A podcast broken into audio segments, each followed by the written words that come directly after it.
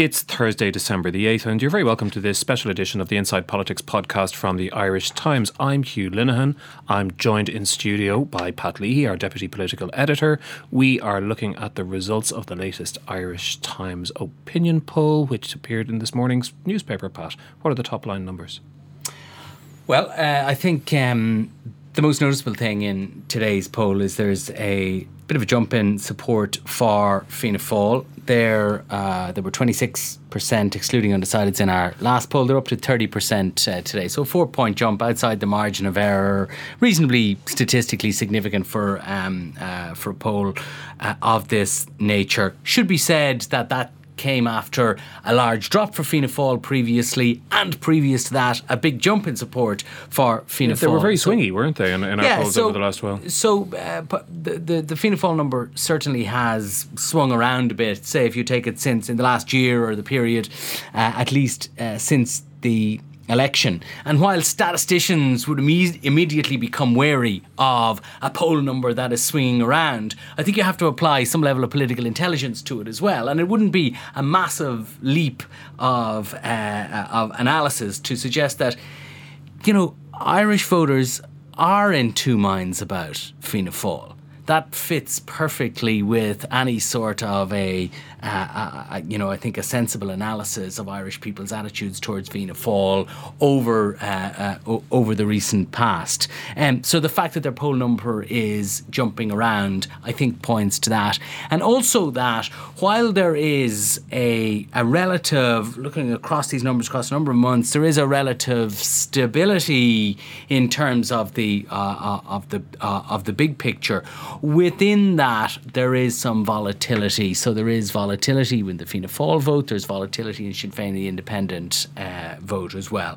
So, um, so yeah, that's I think the, the the top line from today's Fianna Fáil doing well, Fine Gael doing okay as well, and interestingly, a big jump in satisfaction for Enda Kenny, whose satisfaction jumps from 29% in uh, the October poll to 36% today. So that's again, it's well outside the uh, the margin of error. And while you might say that 36% satisfaction for Mr. Kenny, 34% satisfaction for uh, for the government as a whole is not at you know in or about a third of voters is not the sort of number that would have any politician rushing uh, uh, rushing uh, to to an election. No, having immer- having immersed myself in American poll numbers there last month, you know, they, they, those would have been a disaster for a president or a presidential candidate, for example. I suppose that's a binary political system, though. People, you know, people see themselves as having more options here they do, and uh, I think you have to discount a certain amount of it. To an extent, this may be present in the United States as well, but you have to discount a certain amount of cultural anti-political feeling, which is one of the kind of you know the dominant uh, themes I think mm. of of politics here at the moment, and has been for some years.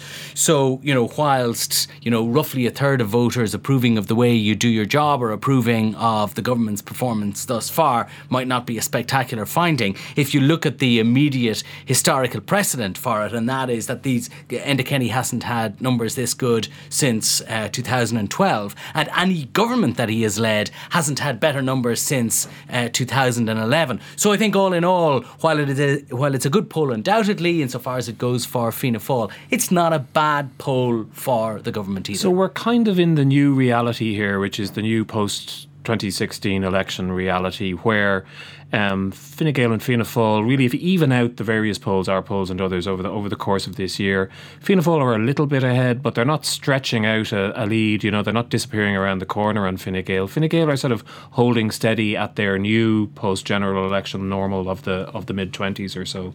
And then, is there anything interesting happening happening with the others? How are Sinn Féin doing? Sinn Féin down by two points today, down from 19% in October to uh, to 17% today. Now, again, that's within the margin of error, so nothing to get um, uh, excited about one way or uh, another there.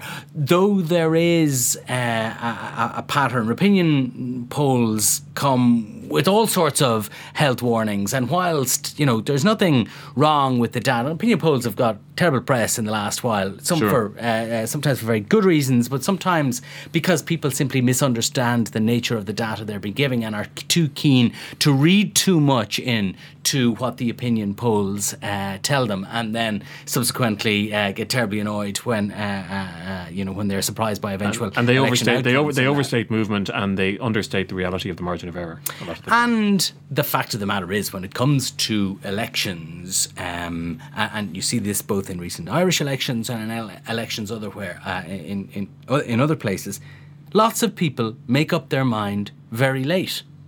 So the fact that an opinion poll is telling you one thing two weeks out from an election and something else happens on the day is not necessarily uh, prima facie evidence that the science, uh, the scientific method of the opinion poll was wrong. It is simply that elections are subject to events. How- and, uh, However, another point about opinion polls when they're not in the immediate you know heat of an election campaign and when people aren't starting to think about how they might actually vote in a you know in the next few weeks is that people aren't necessarily or at least the received wisdom is that people don't necessarily their minds aren't focused on who they would like to govern. And so that for example opposition parties can do a little bit better or you know somebody like independents can do better and that then their vote should go down when the actual election comes around which of course wasn't the case in Ireland. This this I, I was I was just about to add that is that was the kind of conventional wisdom, uh, if you like, uh, but that was uh, essentially disproved. And while that was the the great underlying analytical mistake, if you like, that the Fine Gael campaign had uh, in advance of the last election, that when it believed that when people came to choose a government, as opposed to saying who they liked or didn't like on uh, uh, on, on on any particular day, that they would come back to what they viewed as the only viable government, and it turned out that that didn't happen on uh, that that didn't happen on the day. But of course, of course, the conventional wisdom has to change with regard to politics uh, as much as with regard to polling. Because when the political landscape changes and our politics has been if not turned upside down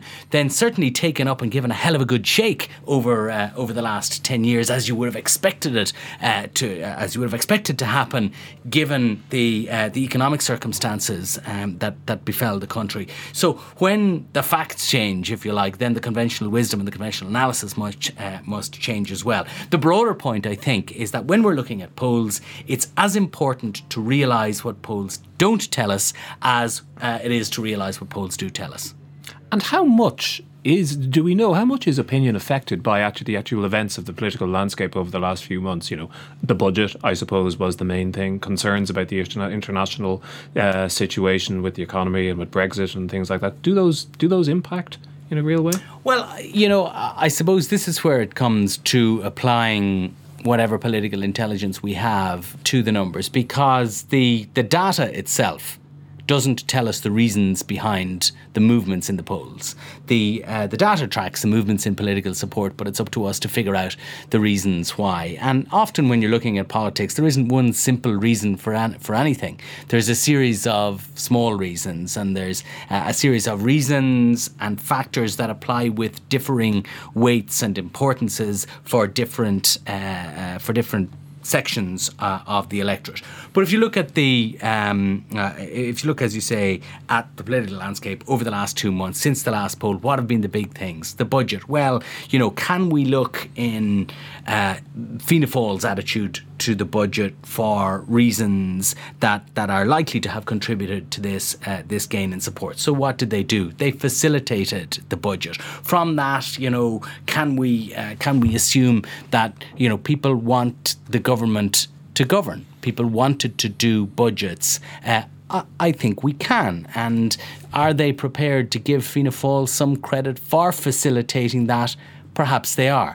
Micheál Martin has taken a particular line with uh, the public sector pay issue, in which he has urged the government to stand by the Lansdowne Road. It, it would be the, uh, the, the, the opportunistic and perhaps politically sensible thing to do to expose the government's flank uh, on public sector pay. He's chosen not to do that. The reason for that, I think, is grounded in the overall political strategy being employed by Fianna Fáil, which is that it wants to look like a government in order to lead uh, the next government. So I think that is what Micheál Martin is trying to do. I think perhaps he's getting some uh, credit from the uh, uh from voters uh, uh, for doing so. And the other thing about opinion polls is, you know, we can read whatever you know we, we think we can read into the tea leaves around them, but they all can also have an impact on the internal dynamics of the political parties themselves and the strategies they pursue, depending on whether those strategies seem to be working or not what would a poll like this mean for Enda Kenny and the internal dynamics of the Fine Gael leadership battle?